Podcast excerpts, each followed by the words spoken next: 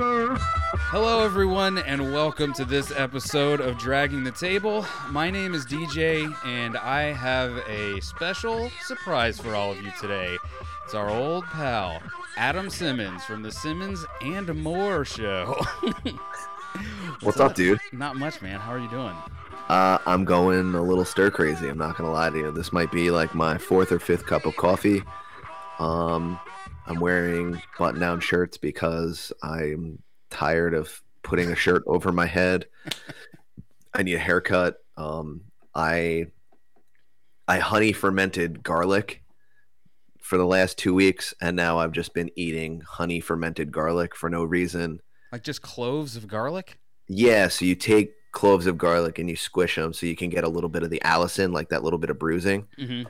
Um, because it opens up, I guess, the capillaries. Uh, I don't know what I'm fucking talking about, but you get that allicin on the um on the garlic, and it did like four big bulbs.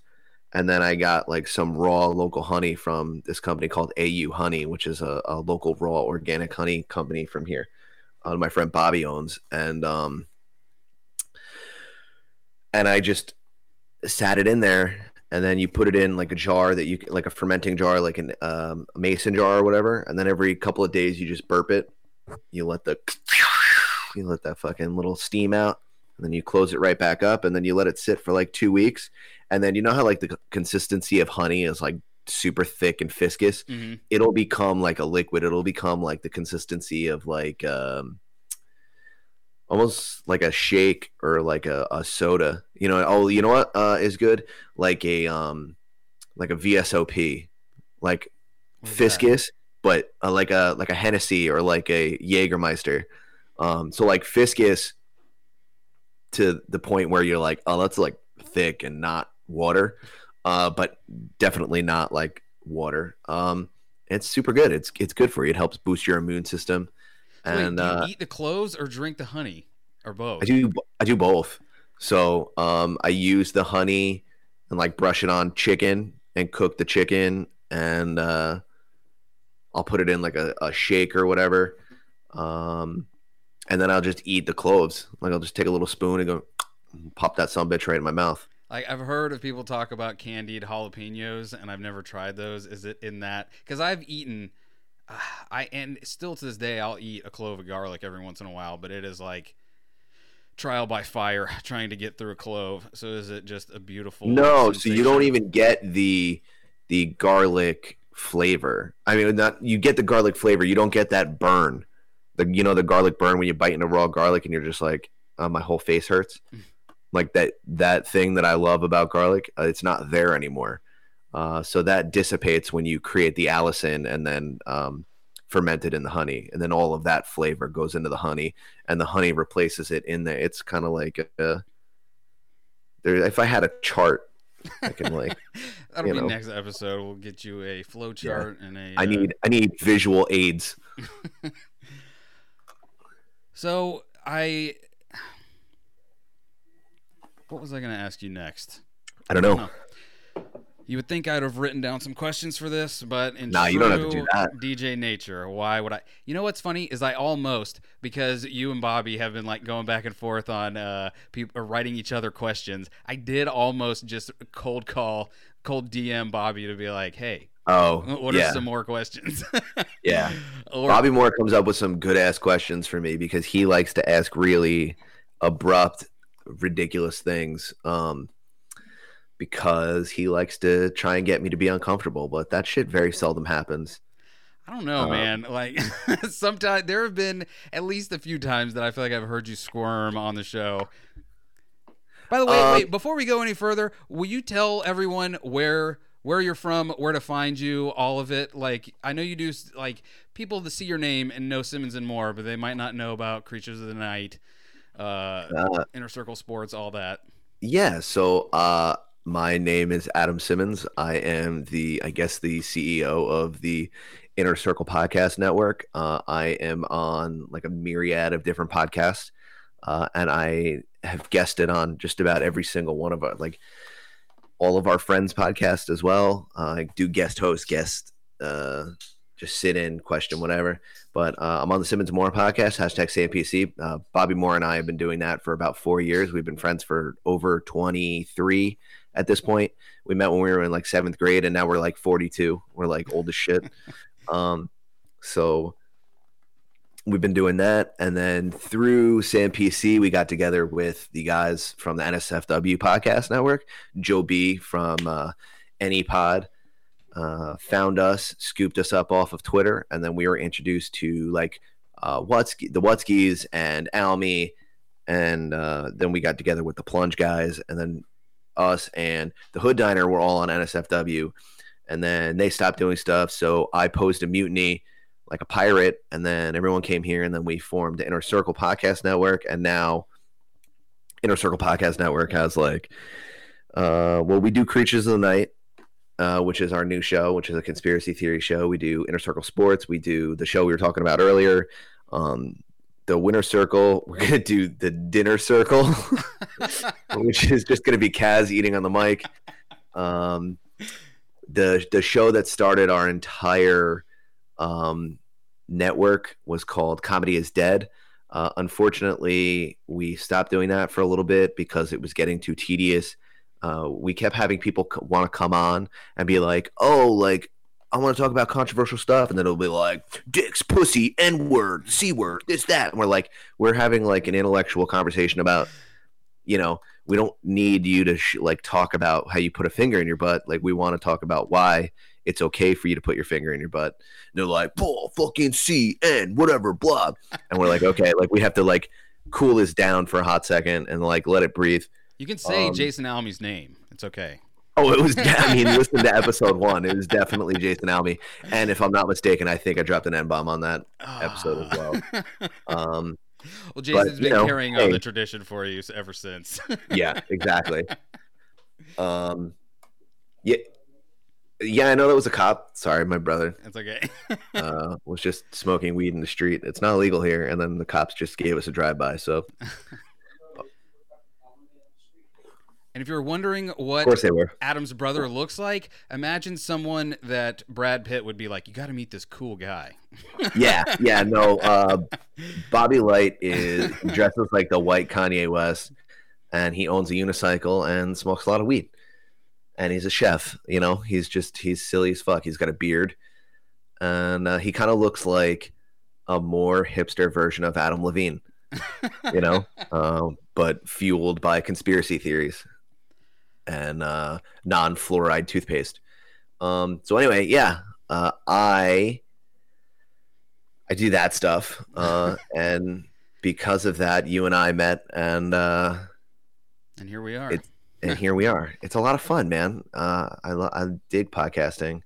It's tedious at times, but like when you're not doing anything, like when the whole world shuts down, and then your entire industry is null and void, then what else can you do except get on the internet and talk shit with your friends? And that's something that I've been doing uh, a a sur- at a surplus recently. So that's pretty cool. Well, and talking to people, like starting to have guests on this show anyway, uh, is something I've wanted to do, and this has been like a backdoor facilitator to that. All of this, everyone being quarantined thing, because it's like, well, I don't have an excuse anymore. Most people are going to have all the free time in the world. Like there is no like, oh Yeah. well, I I would, but I just can't make the schedules uh, work out. And you know, we end up here now. By the way, the accolade you didn't give yourself is the I don't know if Randall ever sent you the trophy or not, but Oh yeah. season one podcast of the Roundtable champion. I mean, I'm here. I ain't never lost. You heard me first. I never lost. I went fucking undefeated on that show. You can eat my whole ass and suck my dick from the back. Um, shout out to Chris Wutsky. I love him. That show was super controversial, huh? I can't wait for season two, man. He should start soon because that guy needs something to do. See, like He- you good, 'cause- don't okay, so, like, I'm in a I'm in a group chat. yes, you are. Go ahead. Uh, so I'm in a group chat with Randy and Jody hmm uh, John B, Jason Almy, and Chris Wutsky.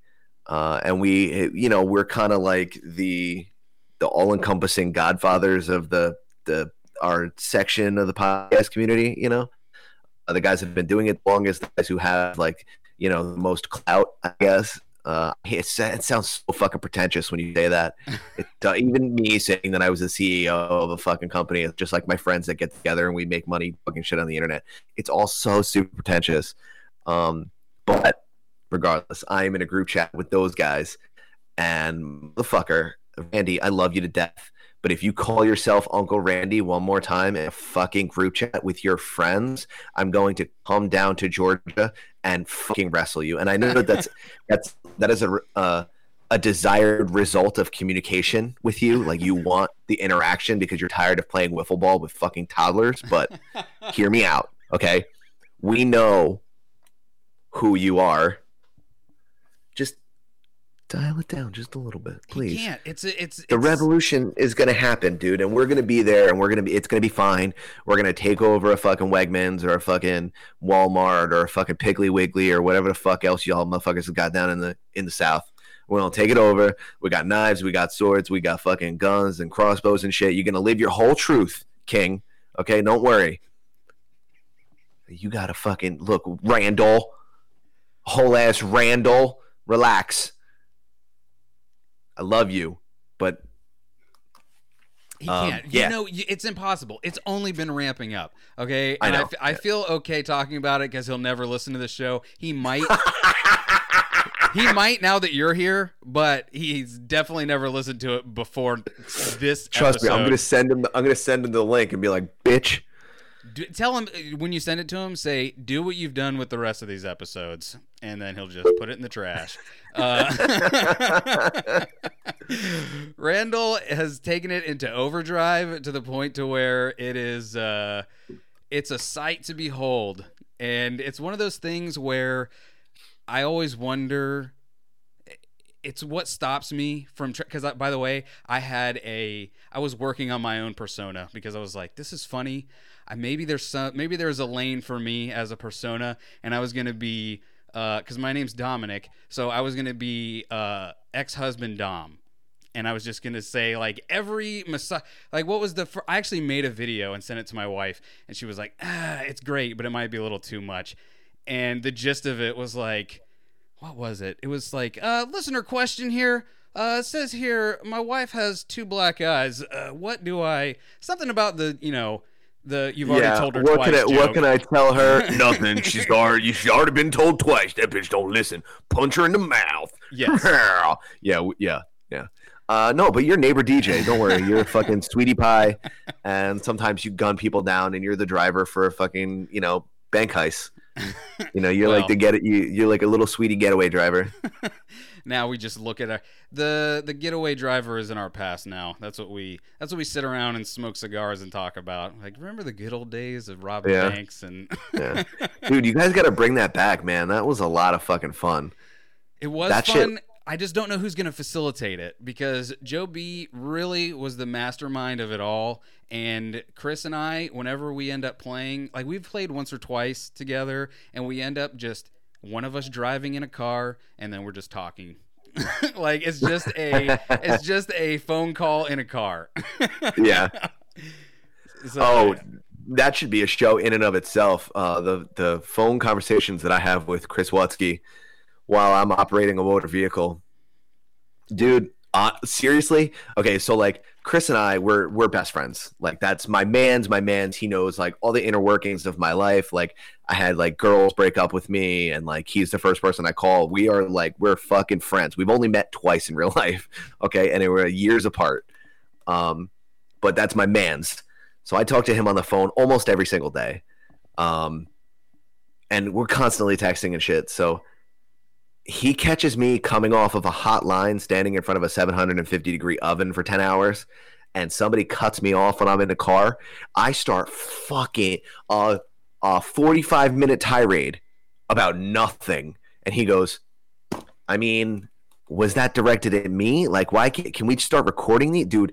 Some of the funniest shit that he and I have ever said has been heard by nobody else except the two of us, and it breaks my heart. why can't we get you guys two of those like little uh personal recorder zooms or He has one. I just have to fucking get one, and then we just have to like, get your zoom your uh what is it called you can just use the recorder on your phone like yeah, I know.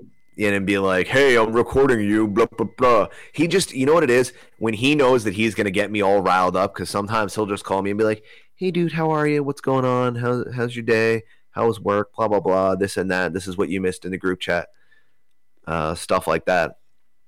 When he know when he there are days where he knows he's gonna fucking stir the pot like on a Tuesday when he hasn't worked or he gets home at like two and I'm leaving work at 4:30 and he's got a couple of beers in him and he's sitting on the back porch and you just hear him stirring the pot and he's like, "Oh, hey, did you uh did you see that thing on Twitter that you were mentioned in?"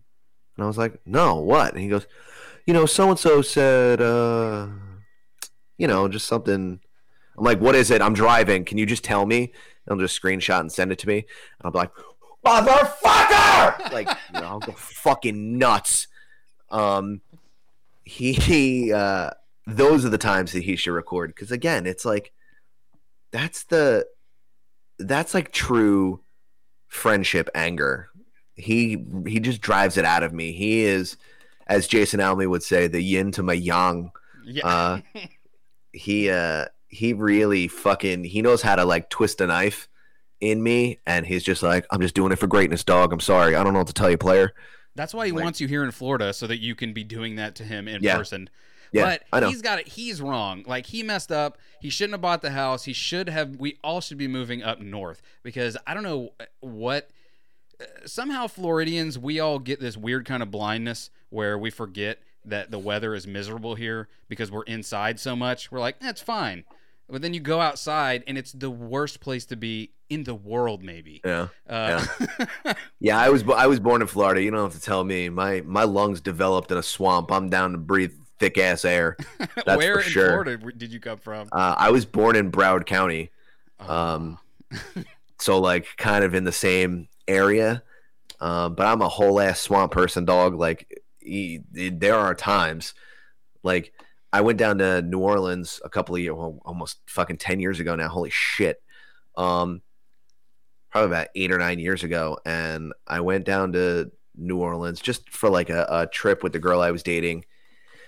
And we were supposed to go down for like six days you know? I ended up falling in love with the city uh, she and i had enough money saved away where we could you know double the double the trip.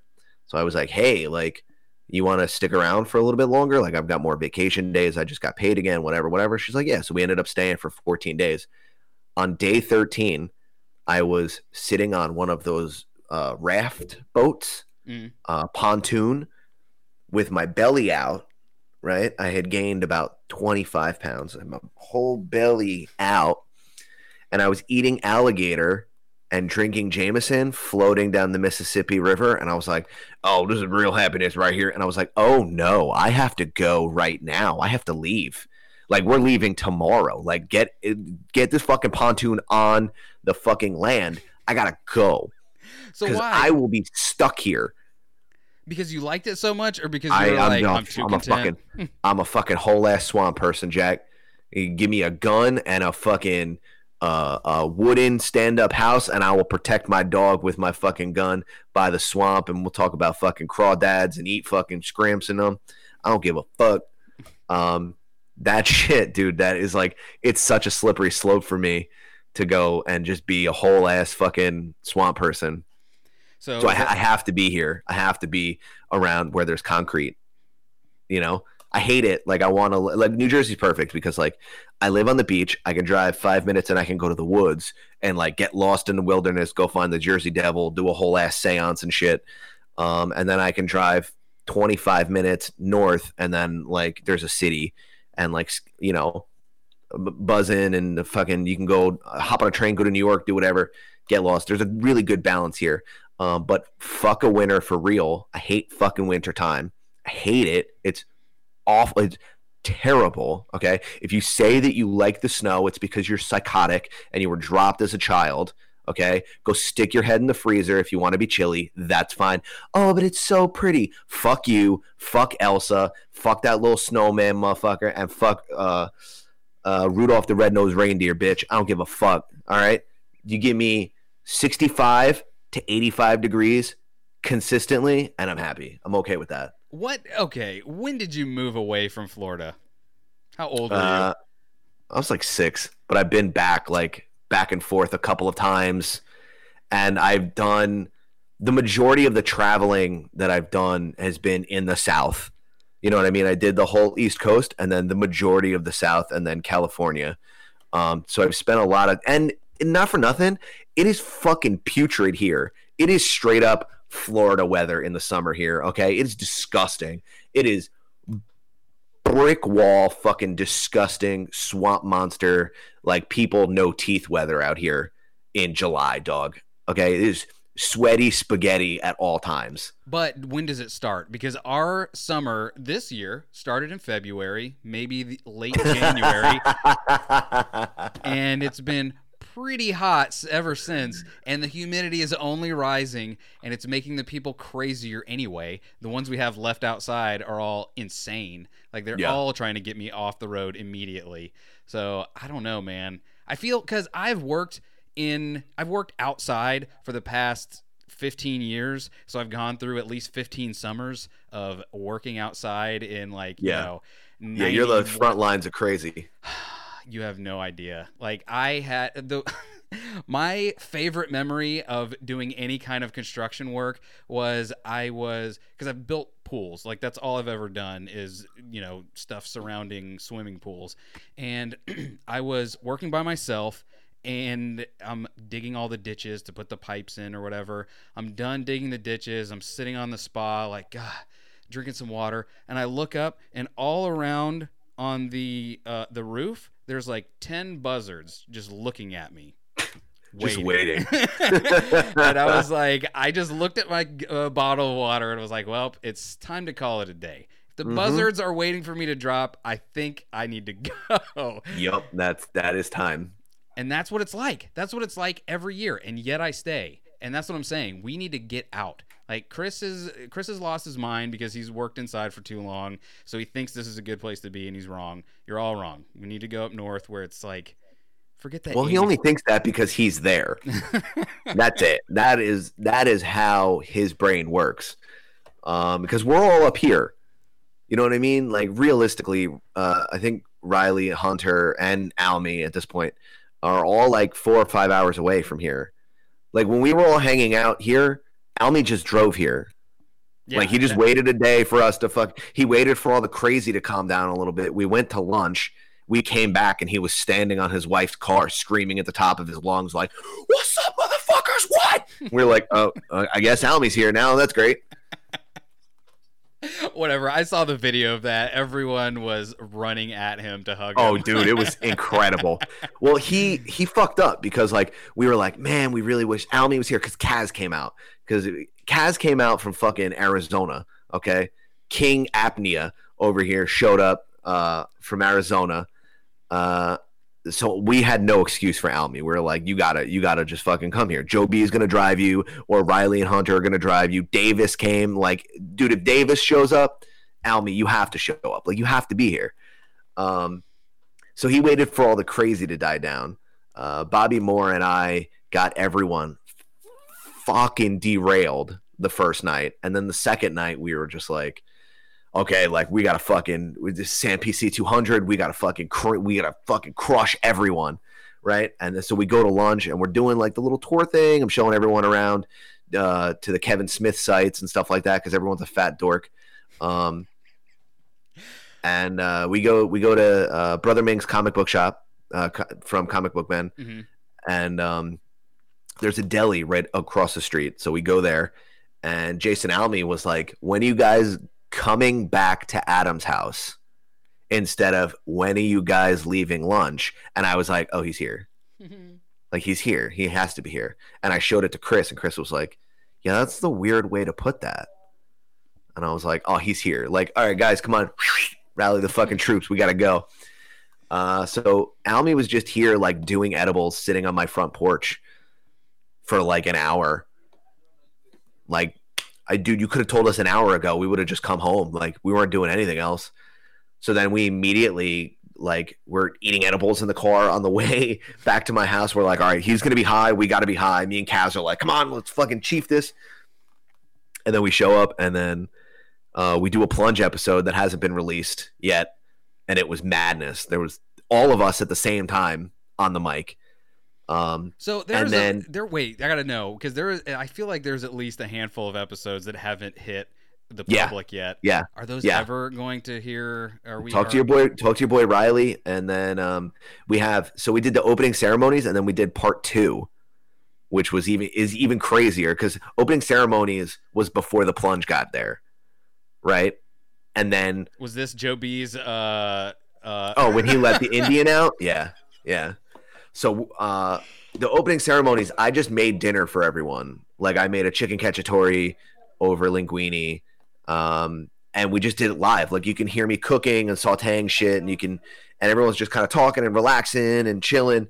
Uh we had uh, a whole setup like a, the little flexible arms hanging off of my island and the like i'll send you pictures. It's it's ridiculous what we did. Um and we got like stage lighting and shit in my kitchen. It looked like a whole Rachael Ray production. um, so we did that, and it was a lot of fun. It was really cool. So we all eaten, and we ended up smoking again. And then Riley was like, "Hey, we'll be there at like 10 p.m." We're like, "Okay, dope. That's fine. That's great." Bobby Moore, he t- he told us at like seven that he was going to be there at 10. So Bobby Moore showed up at like 8:30, 9 o'clock. And Bobby's like, I got two bottles of Jameson. Let's fucking go. I'm like, all right, dude, here we go. Let me go get my bottle of Jameson that I've got. And then everyone would start fucking drinking and we're fucking rallying around. And then all of a sudden, my fucking front door opens and these jackasses are playing their own intro music and come into my house playing the plunge theme song and then start a push up competition in the middle of my fucking foyer just like yeah we're here baby we're here. And i'm like dude you've been on the road. Like okay so hunter drove from maine to new hampshire and then they got immediately in the car from new hampshire and drove straight to new jersey. So for Hunter, how long was a trip uh, of a trip was that? Uh, dude he left work at so he went to work at 6 a.m he left work at 2 p.m packed his things and started driving immediately And didn't get there till like ten, right? Yeah, he, he didn't get here until 10 p.m. Um, it was bananas. And then after Sam PC 200, immediately left. They just left. They were like, "We got to go do the the Penguin Plunge in Boston tomorrow morning at 8 a.m." And we're like, "Okay, cool, dope. See you. Bye. Thanks." Thanks for the Uh, push-ups. yeah, thanks. Thanks for everything. Um, yeah, so there's probably about three episodes that we recorded that weren't released. Um, the Smoker Circle, which was Bobby Moore, Kaz, Joe B, and Bobby Light at Bobby's house, and that was being recorded during Creatures of the Night episode two, which was that shit happens when you party naked episode that we did when we allegedly took mushrooms. We facilitated some illicit substances and then we recorded a podcast and then talked about Anunnaki and and fucking Saturn Time Cube and shit. And that was like that was the most fun ever because like you're hanging out. It was right after Sam PC 200. We're hanging out, smoking cigars. Uh, I'm still wearing my house robe and sweatpants. Everyone's dressed in all black, and then I'm like, "What are you guys doing? You guys are gonna go to go do the smoker circle, and like it's just gonna be the three of us. Like, what do you guys want to do? Like, I don't know. Let's fucking get high as shit. Okay, dope. hey, Chris, eat this fucking piece of chocolate. What is it? Don't worry about it. Okay, cool. Uh, like, hey, dude, you totally just took mushrooms. Just as a heads up. Come on, we're gonna go smoke some weed. And then we went to the beach, and then we got high, and then we smoked cigars, and then um, we came back, and I was like, yo, we should just do a pod. You want to do a podcast right now? Everything was all set up. We had three podcast studios set up in my house at all times, just so that we could just pop in and fucking go. So we went into the living room one and recorded "Shit Happens When You Party Naked," which was just basically us fucking around talking. We, me and Chris, started fucking going. We were like, dude, the reptilians, and they drink baby blood and fucking adrenochrome and and Jeff Bezos and this, and we just start going and going and going and going. And Almy starts to freak out a little bit, and we're like, "Don't worry about it. Sasquatch is going to save us. He's a fallen angel." And he was like, "What? Very good." Um, and then we watched Big Trouble in Little China and ate fucking Nelly's. If anyone is from New Jersey that's listening to this, you know what Nelly's is. Uh, I don't know if you guys make fat sandwiches down there. You take a sandwich with like French fries and chicken fingers and cheesesteak and like mozzarella sticks and like marinara sauce and then melt cheese on top of it, and that's one sandwich. That's what a fat sandwich is. So we ordered a bunch of those. The trailer Um, park specials. That's what we call them here. pretty much, yeah. Uh, we ordered a bunch of those from Nelly's, which is around the corner from me. And then we fucking watched Big Trouble in Little China and all fucking passed out on my couch like a couple of fucking teenagers. And it was uh, the fucking best. And then, like, that Saturday was like the fucking best day ever. It was great. Um, and then we woke up and we had breakfast and then did a fucking live show. It was cool. I think if this, uh, all of these travel restrictions or whatever gets lifted before the whatever you're calling the next, because it's not going to be the Super Duper Bowl, or is it? Next no, year? no, it's just gonna. It's. I think they're just becoming. So we're not. I'm. Bobby and I are. We won't be doing the next Super Duper Bowl, um, because it's bigger than the Super Duper Bowl. Everyone coming here turned into like f- to support us was incredible. It was great. But now that has superseded the Super Bowl entirely. I at this point won't even watch the Super Bowl if the Jets aren't in it because I'm going to be hanging out with my friends. We're coming down to Tampa and it just so happens that the Super Bowl is in Tampa this year, but we're going to be down in Florida this year for the Super Bowl. But because that's when the podcast meetup is. So like all of us are going to Florida, right? And then Randy, and then hopefully you can like just fucking swing by. You could just walk on over because you're right. Like you're here, we're there. You're just gonna walk right over, and then Randall's gonna come down. You're gonna walk over. Randall's gonna come down, and you're gonna be here, and then we're gonna go like this and come on over, and then we're gonna have like a big fucking like a, a chaos. It's it's ridiculous. It's unbelievable. Um, because like I know that you're very you're very not shy and not timid, I want to say, but you're you're more reserved when it comes to like podcasting and shit. This is like madness. This is this is like if you ever wanted to record 15 podcasts in 2 days, this is the time. You're just gonna be like popping in, popping out, doing two different shows are gonna be going at the same time. You you walk into the kitchen to go get a drink when you're doing Sam PC and you happen to walk in on fucking any pod and you're just like blah whatever, suck my dick, blah, and then you walk into the other room and then the hood diner's going and then this one's going and then Married AF is over here and then it's it's great and it's a lot of fun because everyone understands how much of a pain in the ass all of this is. Man, Everyone knows. Everybody knows how much of a pain in the ass this is. But we get together to work and to hone our craft and to fuck around and hang out and yeah and smoke weed and, and talking shit. But like we were doing video production recording songs. We were recording music videos. We did a hundred podcasts. We did a live show. We did a live broadcasted podcast with fucking 20 people. And we you know there was a cooking show. There was like everything was going on all at the same time and it's a big fucking whirlwind. And by sunday i was like i need you motherfuckers to not be anywhere near me. Like everyone needs to shut up and go the fuck away from me because this is a lot. And everyone was just like oh god i'm so glad you said that. Oh fuck. Okay yeah everyone go in a different room fucking leave walk outside go sit on the fucking porch and be in the fucking quiet. And we all just like put our headphones in and it was just kind of like it turned into a library for like four hours. And we were just like Say, what's that like a silent disco or whatever? Or yeah like- pretty much. We were all just like i was writing notes i was doing um all of the logos and stuff for the shows that we had to do. Uh chris was like doing uh, production on some of the episodes. And we just like kind of finally just took a breath you know? We went everyone went for a walk but we went in different directions you know? Everyone went somewhere else and then we kind of came together we got some chinese food and we relaxed and just kind of like took a breath because it's a lot you know?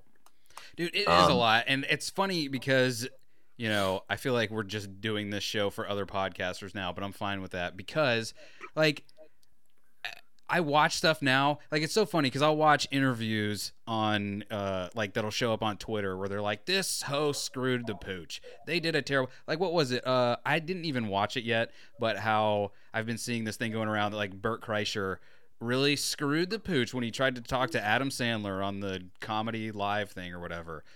And it's so funny because doing a show, even though the one I normally do is either this one, which you know you're my first guest ever, or the other one I do, the Untrained Eye. Eh. The the Untrained Eye with my wife, like just doing the show with my wife is hard sometimes, and I say Yeah, stupid things sometimes. So it's I have an added layer of sympathy, and I'm like, he didn't do that bad. Like it's just not as Yeah. bad as everybody thinks it is Yeah. because you can kind of like see the code of like, all right, this is what I would feel like if I was freaking out because I saw Adam Sandler.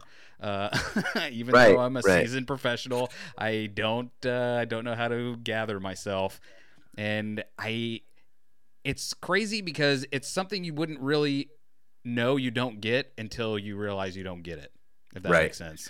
uh, and even now, I think it's uh, you know something like that is being exacerbated because everyone's locked inside and everyone. oh yeah.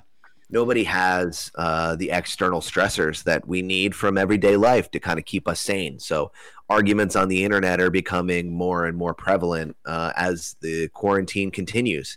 You know, like um, I don't know if you're familiar with how like the human psyche and the human brain was developed, but like while um, evolving, humans were being chased by jaguars. You know, like you need external stressors to keep your brain safe. Like you need it's a it's a problem solver. If you don't give it problems, you're gonna fucking it's gonna find problems to solve Yes. and it's and it's not going to do it in a nice way. Um, so that's why people go running and they go to they do martial arts and they go to the gym and they push themselves super hard. And it's like the nastiest, most brutal motherfuckers on the planet are the nicest ones. Like you know Daniel Cormier, the dude that could literally pick you up and break you in half, like snap your back like Bane Yeah. did Batman. Yeah. Like he's a fucking cupcake because he has external stressors like a motherfucker. That's why every wrestler you know might have a little bit of an attitude, but like they're a honey pie, you know, because like the human brain, like you need stressors. Okay. You need to be like you need that workout you need that endorphin rush of like problem solving and dire consequences you need to be like fighting off attila the hun and shooting jaguars in the face with fucking sticks and rocks and shit uh, otherwise your brain is going to be like I don't like the way that Oprah did this thing. I want to, you know, and you're going crazy. And then, like, that's why, like, uh, outrage culture is so prevalent now because all of these soft motherfuckers, all these people that don't do anything, will just go on Twitter and be like, Adam didn't win round two of the fucking uh, podcast at a round table. He did this and blah, blah, blah, blah, blah, blah, blah, blah. You know, like that. And then it'll just exacerbate itself and you keep it rolling and your brain feeds off of that. Well, and you don't even realize it's happening because it's not only, like you said, like stressing not stressing, but like physically exerting yourself in a certain way. Like I said, when I was doing construction for all those years, like I was beating myself to death every day. I didn't have time to be angry at anyone at the end of the day. I was just like, I need to take a shower, maybe eat some food, and then just make out with my pillow all night long. Right, Uh, right. But that's the other thing that I've come to realize in the past, I would say two or three years, is your. I don't think people also don't realize that their how much their diet can affect their mood. Because Oh my God. I notice when I eat terribly, I'm in a worse mood overall. Uh, I just I can't think straight. Like it's it's crazy. Like I cut carbs out for a long time, and once I introduced them again, it was like my body didn't know what to do with it, and my brain didn't know what to do with it. It was yeah, like- because your body your body converts that to sugar, and it's a satiator. Um, and your body's like, okay, I guess like we're we're gonna be uh, just gonna, we're gonna be okay. Fuck it, I don't care. I don't need anything else. I just want that sugar because it makes me feel good. I really love that shit. Like you give me more some of that more of that shit. Can I have some cheese and some bread and some sugar? Can I have that? You can give me a little scoop of peanut butter. Thanks, I need that. I really want that. You want to know why? Because I fucking love it. Fuck you. I hate everyone else. Give me that shit. You're addicted to sugar. I'm. I mean, I'm clearly addicted to sugar. You see how fast I put that fucking coffee down? come on, son.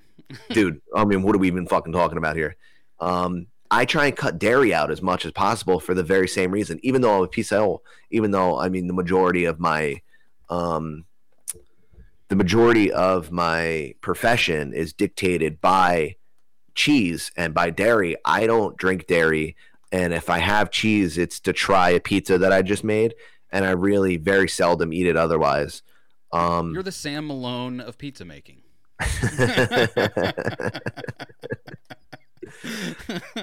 um because it's dangerous man.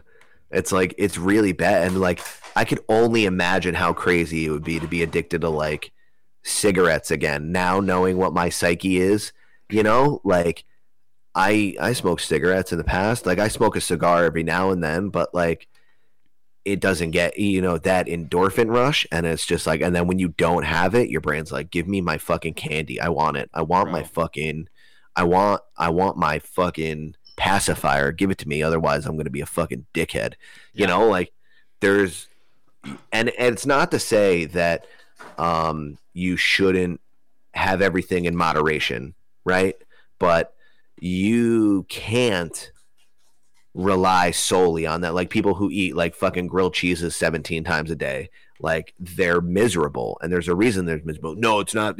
Oh, my job and oh, my girlfriend's a bitch and this one and that one. And I didn't get my bowl that I wanted because my brother took it from me and blah, blah, blah. This, that. Like, dude, no, you just like all your internal clock, your gears and your gizmos and your gadgets inside of you are all gummed up with fucking disgusting molecules of grossness and you need to you need to satiate yourself in in other ways you have to go like drink a glass of water And and make- then like go for a run Yeah, well, and you make excuses for yourself because when I was eating terribly for so long, I would get, I mean, so tired by like 3 p.m. And I'm like, all I would say is, even after I had eaten like two double cheeseburgers from McDonald's, I'm like, man, I'm not getting enough sleep.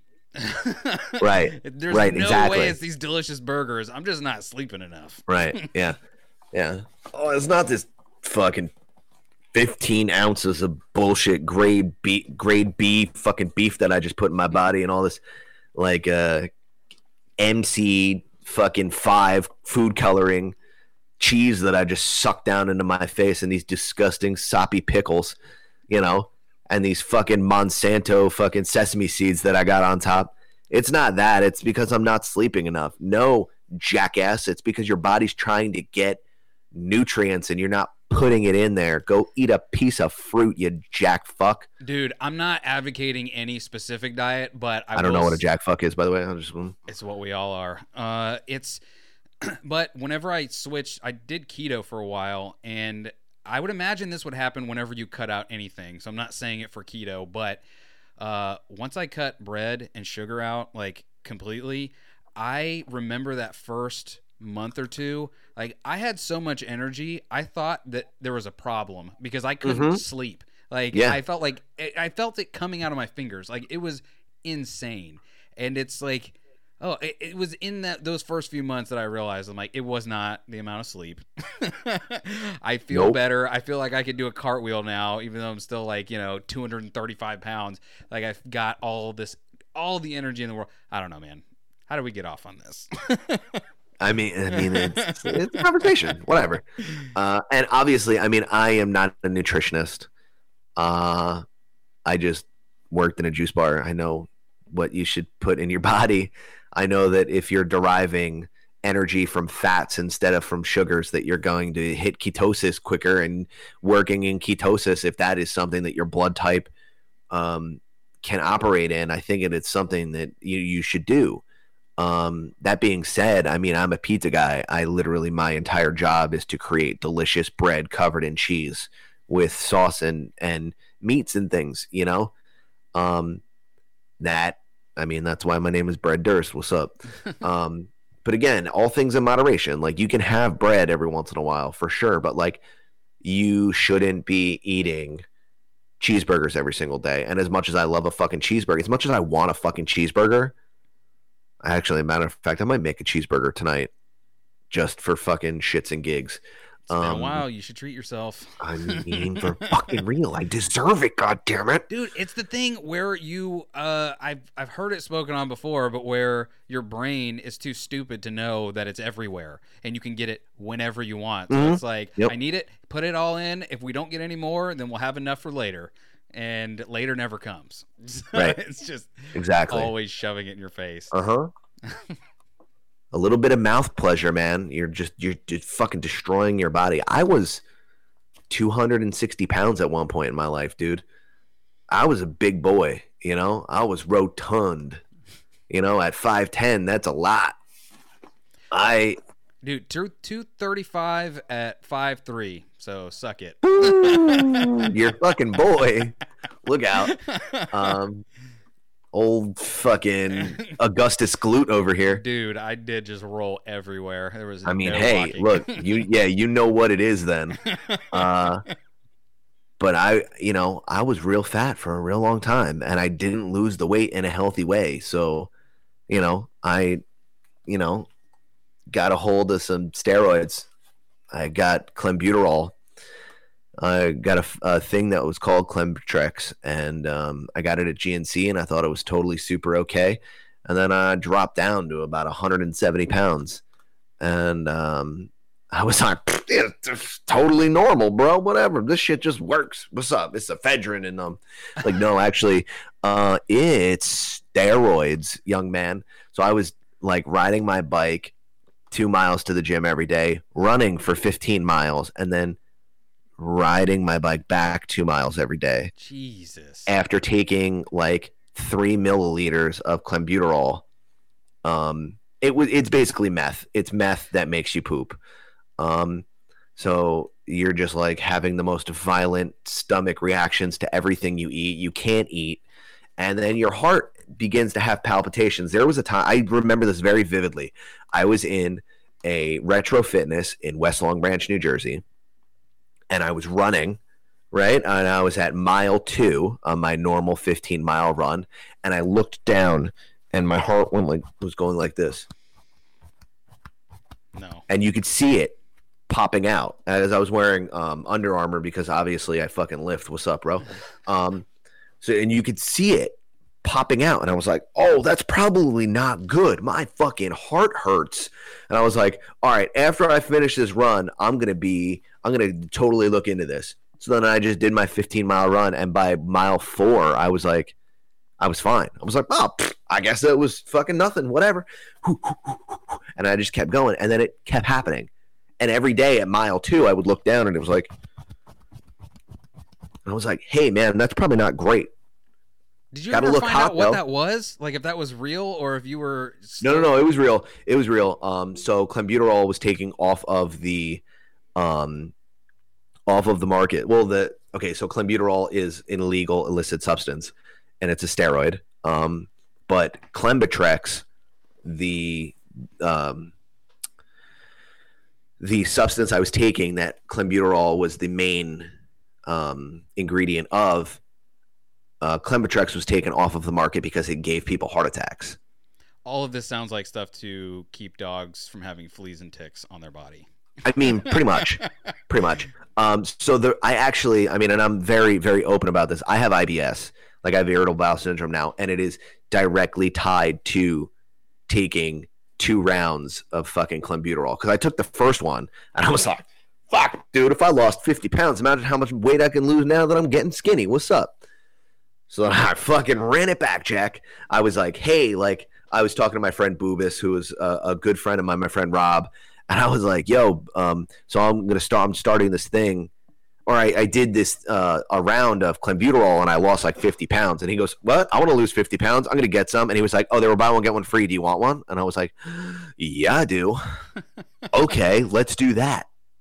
So then I did that, and now your boy is fucking destroyed.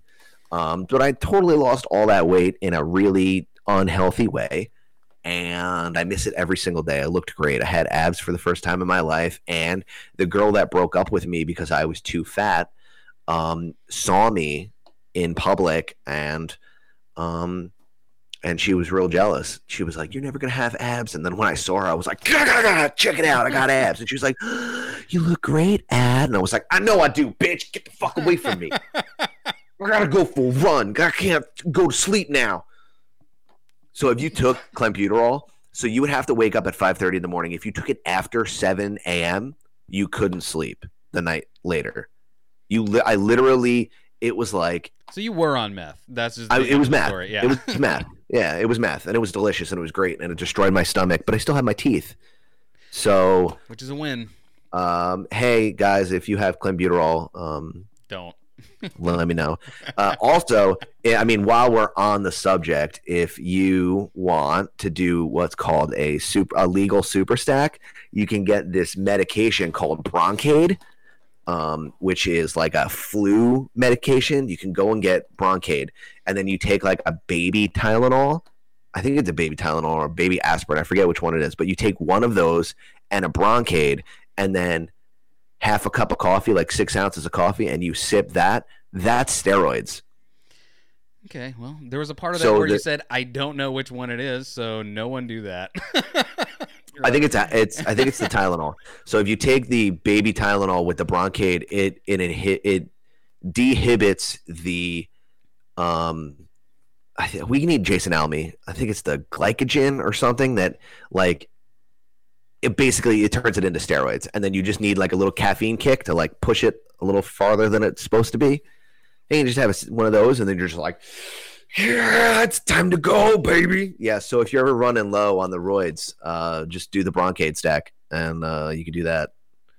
So I did that for a little bit too. That was kind of cool. Yeah. So I like um, have a really addictive personality. I don't know if you know or not. I don't know if you've put two and two together, but your boy likes to put substances in his body and see how it works. I am I'm glad that I didn't I had the I had plenty of opportunity. Like I had a buddy of mine when I was in high school. Uh, he didn't tell me until after we finished the joint that he had uh, sprinkled cocaine in it. And I Ooh, that's like, that's no fun. It. w- Well, here's the thing. It was no fun that he didn't tell me about it. But to this day, It was that that was the best high Yeah, of yeah, of course it was.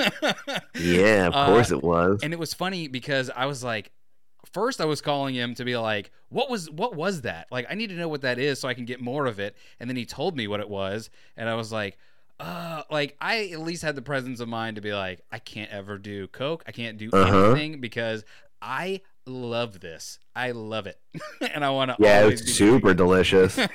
that shit is delicious. Bro, if you take well, I don't know what they're putting in Xanax now. That shit is a little crazy, but if you take old Xanax, like a half a bar, and then you smoke a blunt, oh my goodness. Oh, dude, that was a time. That was a time. I'd once dated a girl who had um she had rheumatoid arthritis and she couldn't sleep because she her bones hurt and shit. Uh, so they gave her soma. So I was freaking out one night and I was having a panic attack, and she was just like, "You should take one of my Xanax." And I was like, "Okay." So I went and I grabbed and I threw it in. I cracked it. I cracked the thing and I threw it in in my mouth. And she goes, "That wasn't a Xanax." And I was like, "Are you sure?" Because I think it was. And she goes, "That was a soma." And I was like, "What's a soma?" She goes, "Have fun." I just like was rolling around in the backyard for four hours at midnight, like looking at the stars, like, oh my god, dude, I know why people do drugs for fun now. This is great. like, oh man, can I have another one? She's like, no, No, you Those love are- it too much. I need those so that I could stand up. And I'm like, bitch, sit down, give me one, please. That shit was fun, dude. God, that was that shit was fun. Drugs. Uh, I'm gonna bring. I'm, um, I mean, allegedly, I may or may not be bringing some DMT with me when I come down for the Super Bowl. So you know, uh, Yeah, dude, I will definitely not be stopping by then because you're talking to a guy who's only smoked weed and coke in a blunt once. So it's fine. Don't worry about it. We're gonna go talk to Jesus. We're gonna go talk to the angels and them. Don't you know? Don't sweat it. All right, I'm look. You might be the wrong person to ask, but I'm going to ask you because you might give me the answer that I want. Because everyone gives me the wrong answer. Uh, I want to do mushrooms very desperately, but Uh huh. I have this thing where I want to do it by myself. Like I don't want anyone to see me. I don't want anyone to yeah okay it's a, it's, me. i mean it's a it's a super personal practice and as long as you come at it um like medicinally like you know that it's a medicine and you know that it's going to elicit a response in your body that is going to be beneficial for you then you're going to be okay. Like when you take tylenol you don't think this isn't going to fix my my headache right? Like you think that hey my headache is going to go away. So when you take like any medicine um you know pepto or whatever you're not like oh this is going to make me shit more. It's going to be like oh this is going to fix my boo boo belly. Um when you take mushrooms you it ha it can like recreational mushroom there is no such thing as recreational mushrooms okay? Because the second you think that it's a toy and that it's like for funsies and it's not going to be like earth shattering to you then you're going to have a bad time and then you're not not only i mean okay so you could not have a bad time and learn something and it can be great those are the best kind of trips for you um so, so wait, so what do you feel about like heroic doses? That's so much, dude. Five grams. The five grams is too many grams, dude. it's too many. It's so many. You should do two grams of mushrooms on your, you know, do one gram of mushrooms on your first time for sure. Um, and work your way up to it. It's like, hey, have you ever been skiing before? Are you going to go on a double black diamond with one ski? Like, oh, Graham Hancock do, does it all the time. Well, motherfucker, he has got 17 Olympic medals. You know, like he knows he knows how to fucking go down a hill. You know, because that shit can go down fast, Jack. Ooh, you, you, so you've never like done acid or anything like that? No. Have you gotten so high that you've tripped balls? Okay, I've had two things.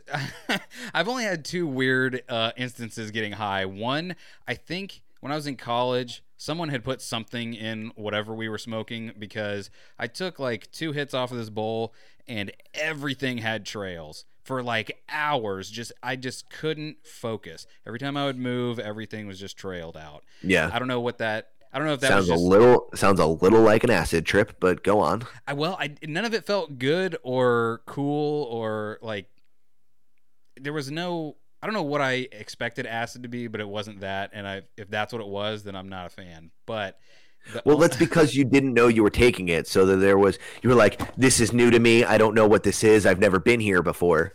well, because I'd been high, like I got high a lot, and so much so that Shout out to you. Yeah. you know how we do. Uh, no, like it's so funny because I thought I was like a big baller when I went to to college and my first day there, the guy that lived next door to me in the dorms was like, "Hey, do you want to get high?" And I was like, "Of course I do." And he was like, "I have this bong here. We can smoke out of this bong." And I had never smoked out of a bong before, but I had smoked a lot, so I was like, "Well, I can do anything. I'll." It was like a one and a half, one foot bong, and I just took the whole thing to the head. And I was like, I don't know if I said anything, but I was just like, gotta go. And I left and I went into my room and tried to go to sleep and vomited everywhere. Yeah, Like- bongs are tricky, dude. they really are. Um, they're super spooky. There's so many different ways. You know, dude. Okay, so back to back to you taking mushrooms. You have to, and I mean, and this goes for any illicit substance. Anything that you put in your body, you have to understand the consequences and the uh, cause that like the things that you're going to put in your body. You need to know what responses they're going to elicit. Um, so I would only take mushrooms if I'm going like super deep meditation. I, uh, you eat how? Okay, so do you eat edibles? No. Okay, well you're fucking up. One, two, Jason Almy's gonna bring edibles for you, and three, start eating edibles. Um, so you can you can build a framework of what's gonna happen if Mhm. you start taking edibles. If you do like ten milligrams of an edible, you know, one little and pop it in your mouth. You don't have to go fucking crazy on some Joey Diaz shit, on some Bobby Light shit, and take fucking 500 milligrams and then like go on a unicycle down the Garden State Parkway. You don't have to do shit like that. That shit, you know, like, what are you fucking proving here, dude? But if you take seven to 15 grams, uh, milligrams of um of an edible and then you just kind of like hang out in your comfort zone you be in your place like you kind of see where it's going and then you wait like an hour and then it like hits you and then you start to roll and then you start to get into the fucking thing you're gonna be okay because you know that it's weed you know that nobody's ever died from weed ever in the history of time you're like this is a sim this is a place i've been before this is okay and then it'll start to turn on you Did you almost say were this is a simulation? I mean, kind of. Uh, so, okay, now that we're talking about um, doing drugs that we didn't intend to do, yes. uh, and this is Chris Wutsky's favorite story about me, I inadvertently smoked peyote for six months. Okay, I've listened to most of the inner. I thought I listened to all of the inner circle sports shows, but I've heard the commercial of that, but I have not heard that story. Okay. Um, so, do you know what spice is? Like K2 and Happy Yes. Shaman? Okay, so- there was a period of time where I was being drug tested for work, and a friend of mine introduced me to Happy Shaman, and it was a spice, and it got you high. And I was like, okay, dope. I love being high. This is going to be sick. So I did. And then I kept doing it. And then for the next six months, I was smoking peyote. Okay like synthetic, how like there was straight up. synthetic there was I, i'm not really sure but i was looking up all of my symptoms and it was like you are for sure doing peyote and i was like are you for really reals? They were like look this one thing happens only on peyote. And i was like what? That happens to me like three times a day. And they were like yep you're fucking stupid. I was like sick. Um, so that ruined weed for me for a while because I thought it was like, oh, if I get high, I'm gonna go back to this place. Now, when I go to that place that I was in when I was smoking the the spice, I love it because I understand where I was going. It was terrifying at the time because um, I didn't know what was going on. I was like, oh my god, like I'm in this place and there's a thing and then there's this and that and blah blah blah. Um, I feel like it's the difference between going to a rickety looking carnival and going to Disneyland. Like your rickety Yeah. carnival was your spice, and your Disneyland was your like, yeah, ah, this is regulated. Yeah. Yeah, yeah. So um I was I was actively dreaming while I was awake. I was stuck in a perpetual state of deja vu 24 hours a day, 7 days a week. If anyone plays Apex Legends, I was Wraith. I knew everything that was going to go on as it was going on a million different ways. I was like, yep, it's either going to go here or here. It's going to do this or it's going to do this. So the story about me going to see the Yankees, um, I would constantly have to put myself in situations that I'd never been in before. I bought new shirts and put them on, and then I would like cut a hole in them or put mustard on it. I needed like an anchor, like in Inception. I needed something to tether me back to reality because I would work my way into a, a frenzy, thinking like, "Oh my god, I've been here a thousand times before. This is going to happen. This is going to happen. Where? Why can't I go back to Earth?" Kind of stuff. So I would constantly be doing stuff like that. So my friend that introduced A Glass, uh, shout out to A, I love you. Um, you fucked up my whole life. Uh, but I mean, you're my sweetie pie, and we're Jets fans, so that's what it is. Um, so he was like, "Hey, I'm gonna go to a Yankee game with a bunch of people you've never met. Like, do you two want to come with me?" And I was like, "Yeah, totally. Like, I want to be in that situation." So we obviously smoked fucking Happy Shaman legally in the middle of a park, right? And then we got on the train. I remember getting out of my friend's white Honda Civic. He parked in the train station in Red Bank. I ran and then I stopped. And then I turned around and I saw three versions of my friend walking towards me. And I went, Oh, Dustin's going to go to the left. A Glass is going to go to the right. Or they're not, but they probably are. And then they did. And I was like, Oh, fuck. Wait, Here did we you, are again. did you know that this was a spice at the time? Like, did they call it that, or were they just like, we have this shaman, whatever? No, they were like, Oh, it's a potpourri. And We're selling it as a potpourri. And I was like, Yeah, no, I'm going to. I'm gonna smoke this and put it in my body. And by this point, I mean, clearly you were too far gone for this to have the thought. But like, had anyone eaten anyone's face yet on Spice? No, no, no, no, not at all. No, this was super, super early in this. Um, and I- I think even after all of the face eating happened after they changed the recipe to it because it got shut down initially. And then they changed it to reintroduce it back as K2 or whatever.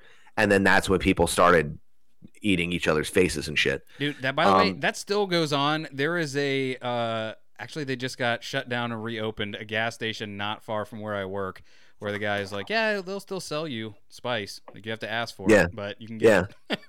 Yeah, I mean, my friend A Glass bought literally an entire gas station's worth of Happy Shaman. He was like, "I want all the flavors. I'm going to buy them all. I don't care."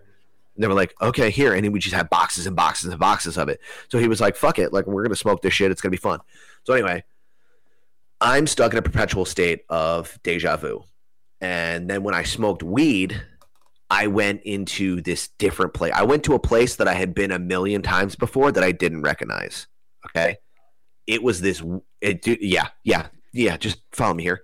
Um the way that my brain interpreted it is that i was in a vehicle with two entities that i had met.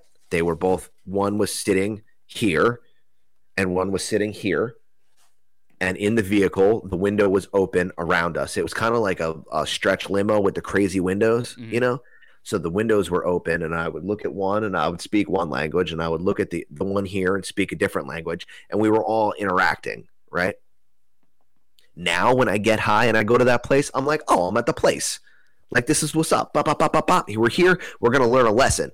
Because i've you know trained myself to understand that maybe i'm on my way towards source or i'm on my way towards the knowing or whatever kind of um however you want to you know word it whatever um So wait, wait, wait. But- what did they? What did? What did they? You said beings. What did they look like? Did they look like people? Were they light? Were they aliens? it was they? like like geometric patterns shaped so i equated it in my brain to one kind of look like a duck and one kind of look like a robot but like so, a like- Scanner Darkly Duck and robot, or yes something else. Yeah, yes okay. for sure yeah there were like different like uh like an amalgamation of geometric shapes Just but looking like one was here, yeah one was here and one was here and i would be like oh beep boop 109 and then quack quack quack and they would be like yep we totally get what you get.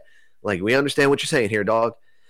Um and we were like driving through like this interdimensional fucking city where there was like beams of light and like everywhere and like when i was there when i was freaking out i was like i don't want to be here anymore. And they were like just relax. We love you. It's okay. This is fine. And i was like no you don't. You don't love me. If you love me you would send me back home.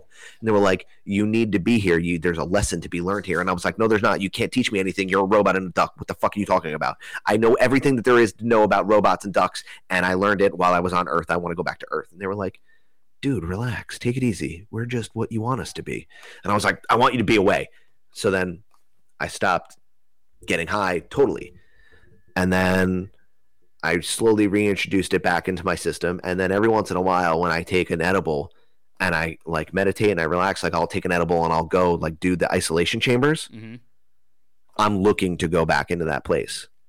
Have you like been i back? want i've been back. Yeah and then now it's like hey dude where you been? I'm like oh my god i missed you guys so much. Like so wait, do you understand them now? Did you understand them before, other than they were like, "It's cool, don't freak out"? Did anything else happen besides the freak out, or it was ju- just me freaking out man. It was me freaking out. And then when i was here like the first like 20 minutes of me starting to go into that like interdimensional portal was me reliving a situation as i was actively living actively living it so like i was in the car this is okay so shout out to Eglass. this is his favorite story of me about me it was me him and sweet d we were in the car um and it was around the same time we went to that Yankees game. Um, and I'm sitting in the back of a of D's sweet uh, sweet D's white Honda Civic, and I'm sitting there we're smoking whatever. We're sitting in the parking lot in Red Bank, as all New Jersey kids do. Um, and he puts on this song and he goes, Hey, like, I want you to hear this song from my friend's band. They just released it. And I knew what the chorus was. And I was like, I gotta go. Like, I gotta go. He's like, How do you know the song? And I was like, I don't know. I don't know. He's like, Dude, like, this is, I was like, I don't know. This is like the melody and this is how it's gonna go. Like, whatever it was. And I was like, I gotta go. And he goes, and he just busts out his Blackberry and he goes, Are you okay? And I'm like, No. And he goes, On a scale of one to 10, how bad is it? And I went, 11. And that is like his his favorite thing ever is that I went 11. So when things are bad, they're 11 bad. So that was like 11 bad. That was like the worst. And then I went home and then I went into that place and started like freaking out. And that was one of the first times I had like went into that zone where the entities were, you know? Um, so the spice, the spice is what was it? Just the spice alone that was bringing you there, or was it s- other stuff on top of it? no, it was just the spice. Because I, you know, I, I was a fucking square. I'm still kind of a square. I'm not going to be like going out of my way to do like cocaine and all types of crazy shit. Like, I don't want to do drugs. You know what I mean? But like, I am willing to go to Peru and do ayahuasca and like, you know, go through a, a medicinal journey that way. You know, like now I see these illicit substances as like gateways to help unlock things within me so that I can help those around me, kind of on some woo woo white people shit. So I got to know then, how did you get to see and talk to them again, and what did you guys talk about? uh, through meditation, eating an edible, and going in an isolation chamber. And it was like, "Hey, dude, you're doing great.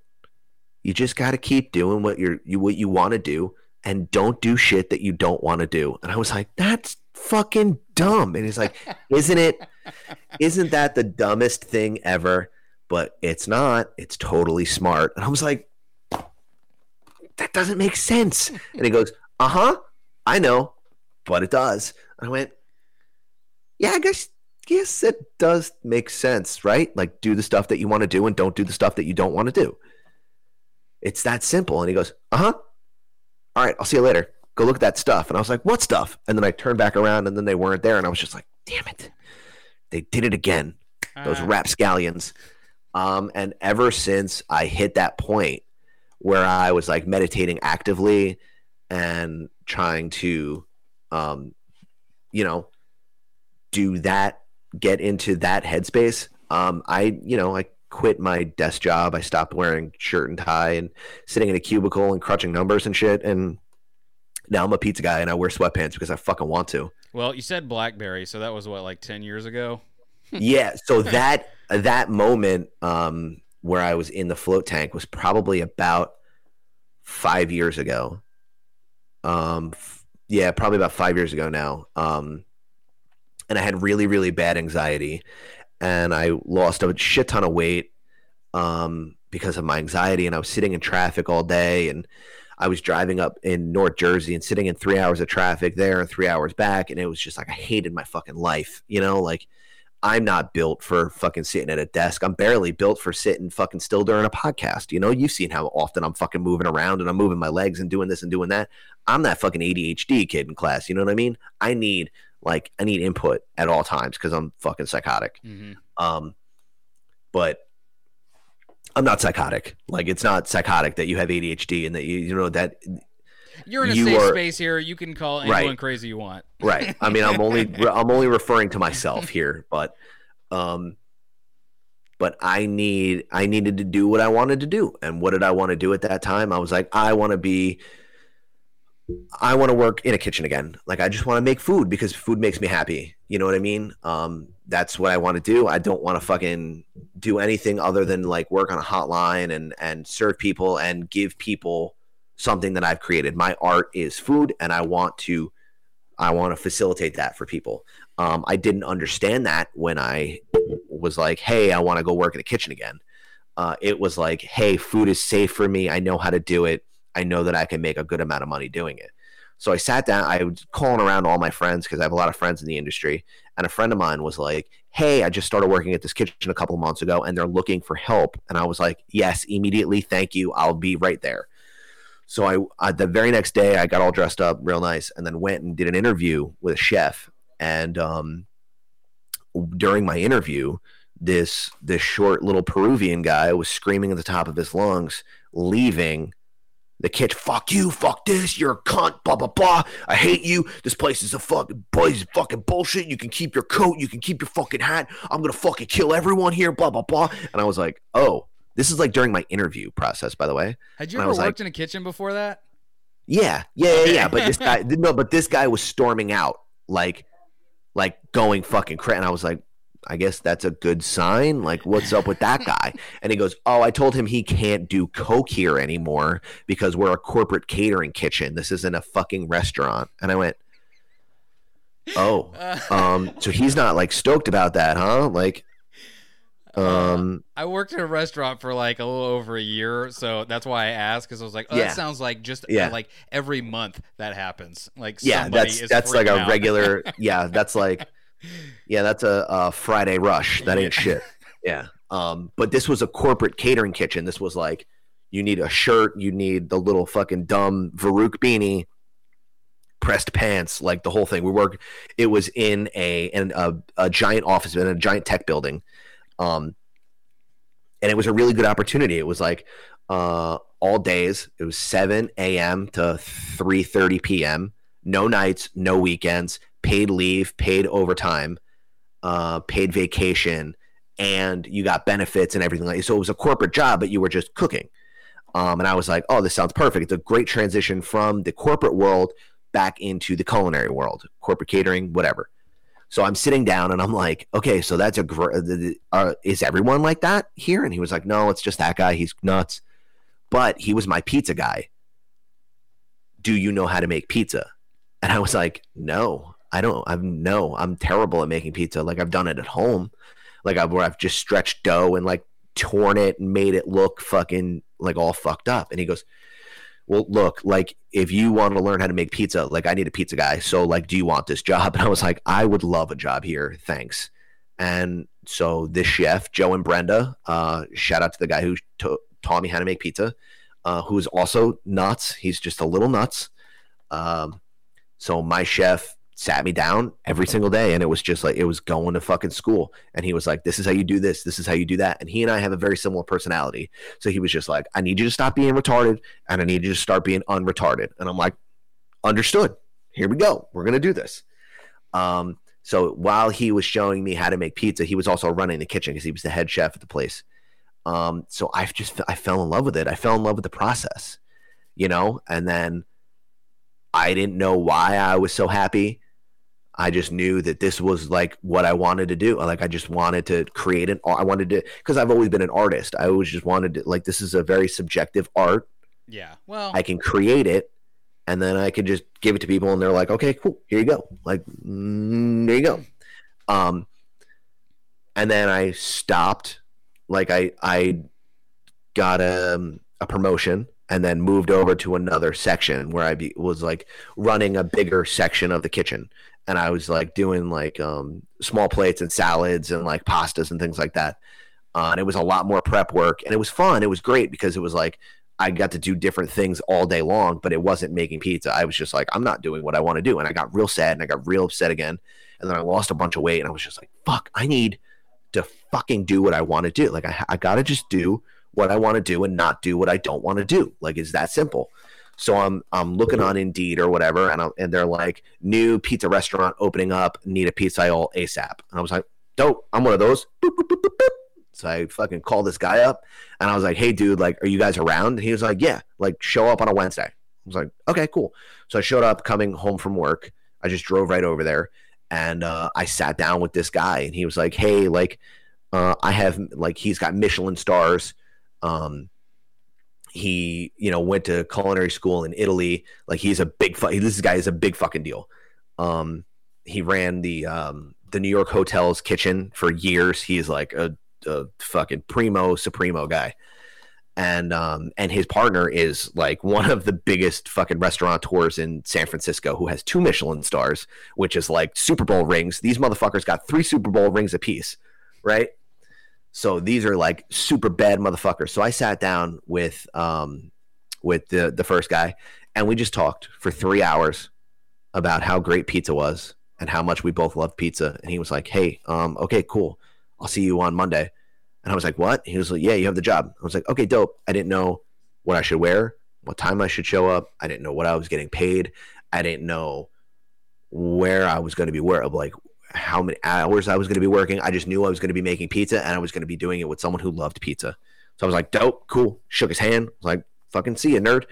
You got these. He's got two fucking fifteen thousand dollar ovens sitting back there. These Forza Forty ovens that are like, okay, dude. You know how like some people want to buy like a motorcycle or like a Corvette.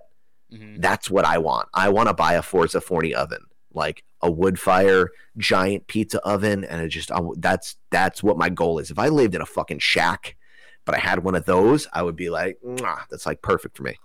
So I got together with my chef now, Rich Corbo, and he and I like I am a savage when it comes to like toppings and stuff like that. Like I just want to put everything on everything, and he's just like, there are three ingredients that go on pizza, and one of them is cheese, and one of them is sauce. The other one is olive oil. Go fuck yourself. Like you can put basil on it sometimes, and I was like. I'm gonna make a buffalo chicken pizza and a cheesesteak pizza, and I'm gonna put pineapple on pizza, and I just want you to be okay with that. So he and I are, you know, have built this weird collaboration, and then it's now his restaurant, and like I, I run the pizza program at his restaurant, and I couldn't be fucking happier. And now that I don't have pizza, I'm going fucking crazy, and I'm talking on and on and on. I'm running on and on and on about nothing.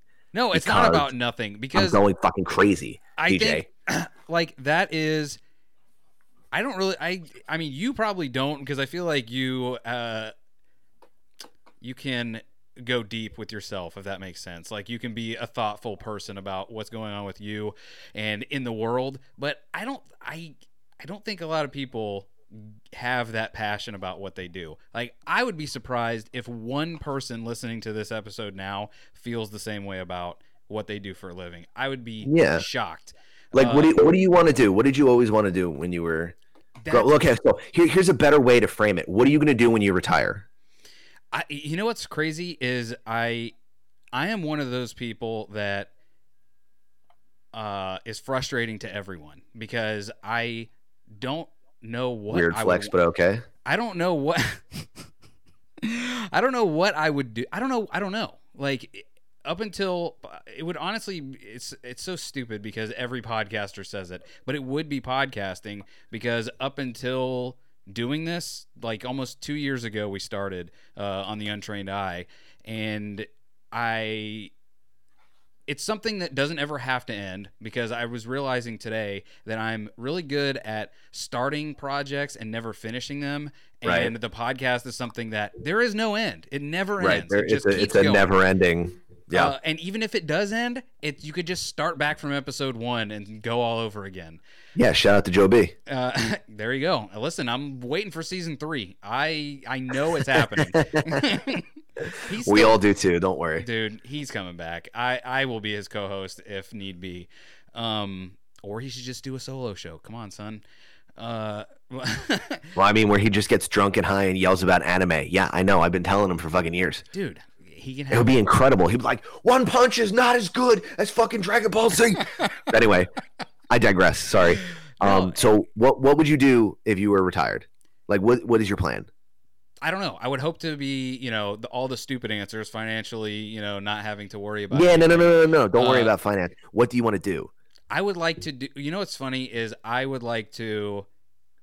Well, really, I would just like to do this. Like eh, eh, more, I would like to do it in person rather than over the internet. But Right. I would just like to talk to interesting people that have interesting stories, or even people that might not on the outside seem to have an interesting story that you're like, oh, I am super interested in this.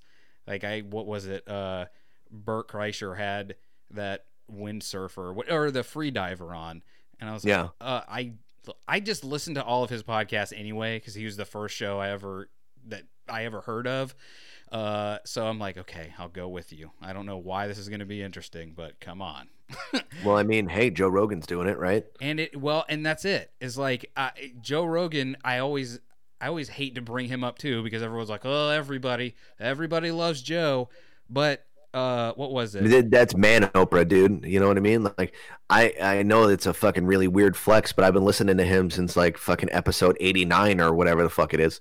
You know, it's it's amazing that he's turned a a fledgling television career into being the most influential talk show host on the planet. Uh, maybe of all time.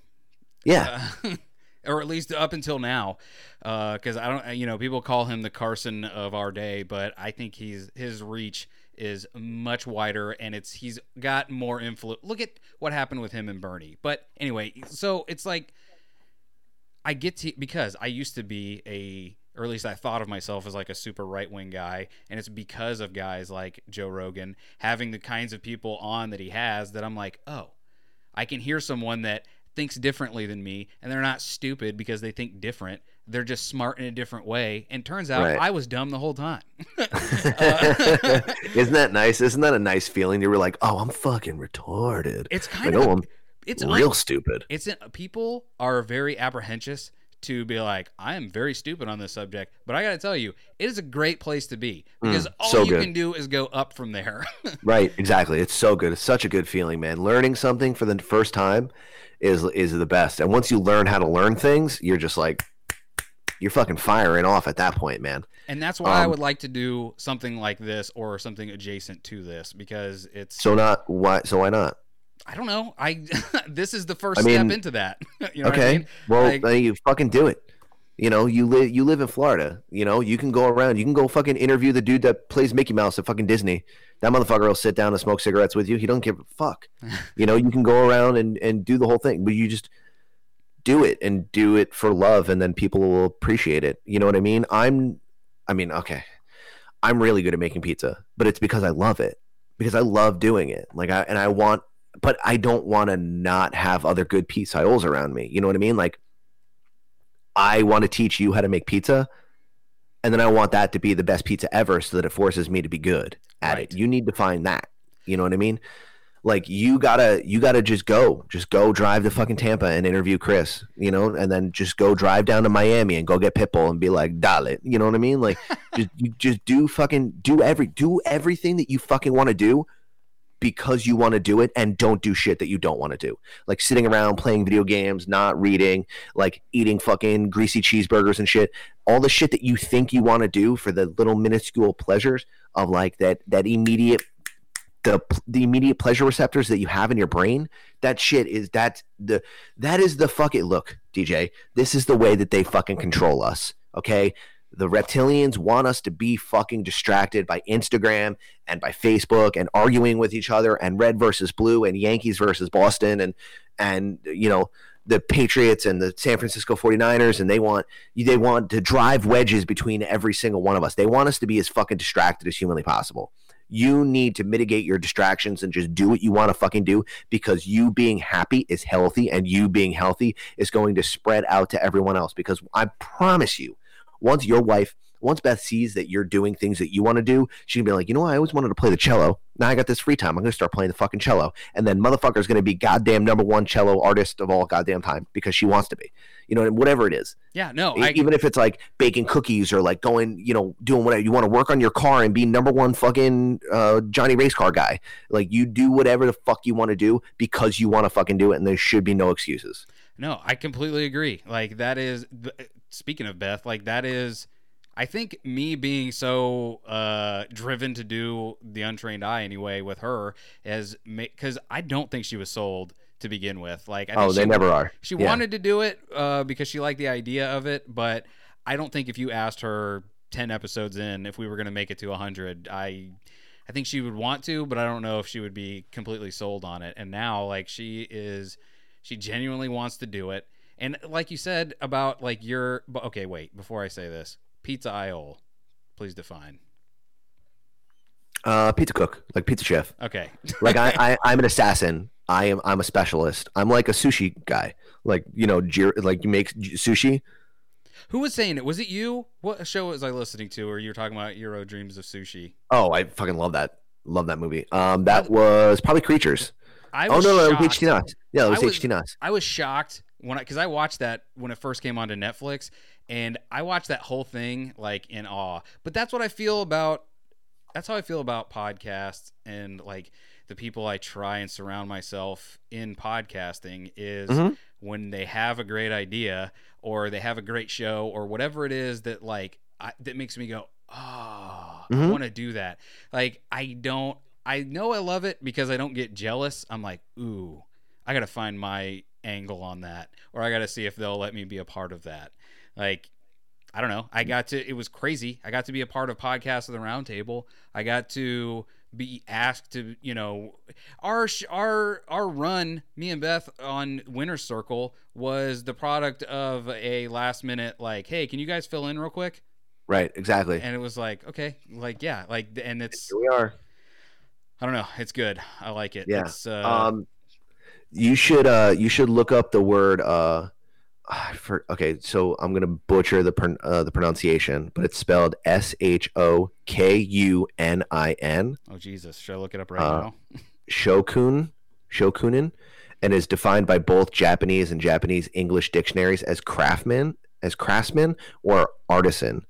Uh, but it, its literal description does not fully express the deeper meaning. The Japanese, uh, the Japanese apprentice is taught that the shokunin uh, means that not only having a technical skill, but it also implies the attitude and social consciousness in that skill. So you should like fully encompass, like throw yourself into what you love specifically for that. And uh, that is a direct quote from Jiro Dreams of Sushi. That is, that's what they talk about in the beginning.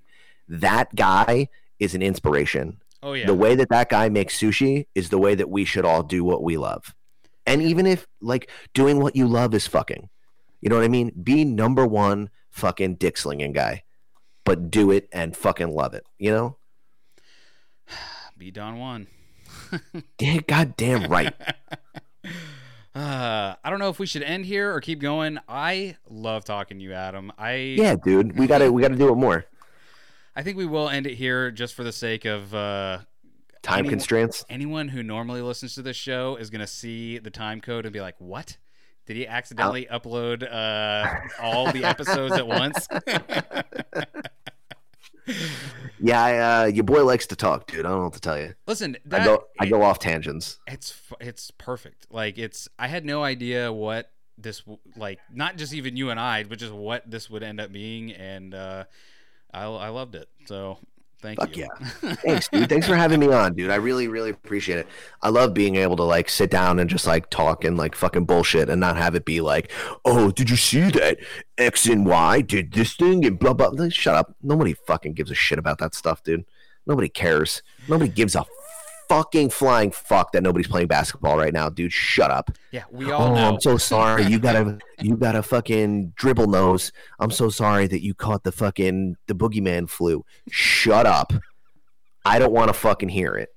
You know, fuck that shit. You should just everyone should just talk and have a fucking and it's not even like this is a a forced conversation. This is the conversation that you and I would have if we were smoking cigars hanging out in a backyard exactly.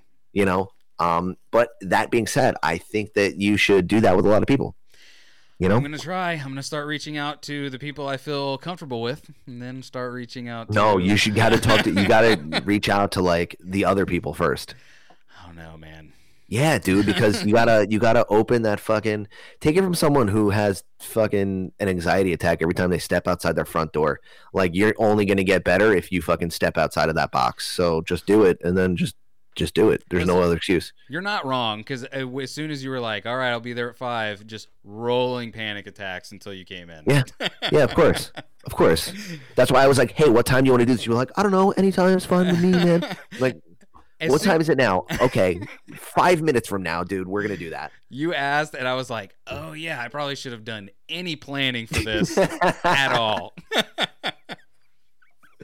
yeah, don't don't don't don't worry about it. Uh, I mean, for sure, like if you don't have a, a rapport with the person that you're sitting with, like have a couple of questions. I'm not gonna tell you how to do your fucking job, but um, you know, if you just fucking sling it, you're good enough. You ask fucking questions, and if the person is responsive, then they'll fucking do it. All of this was you. This was all you, and I had nothing to do with it. I'm just fucking talking shit. So Come don't on, fucking worry about it.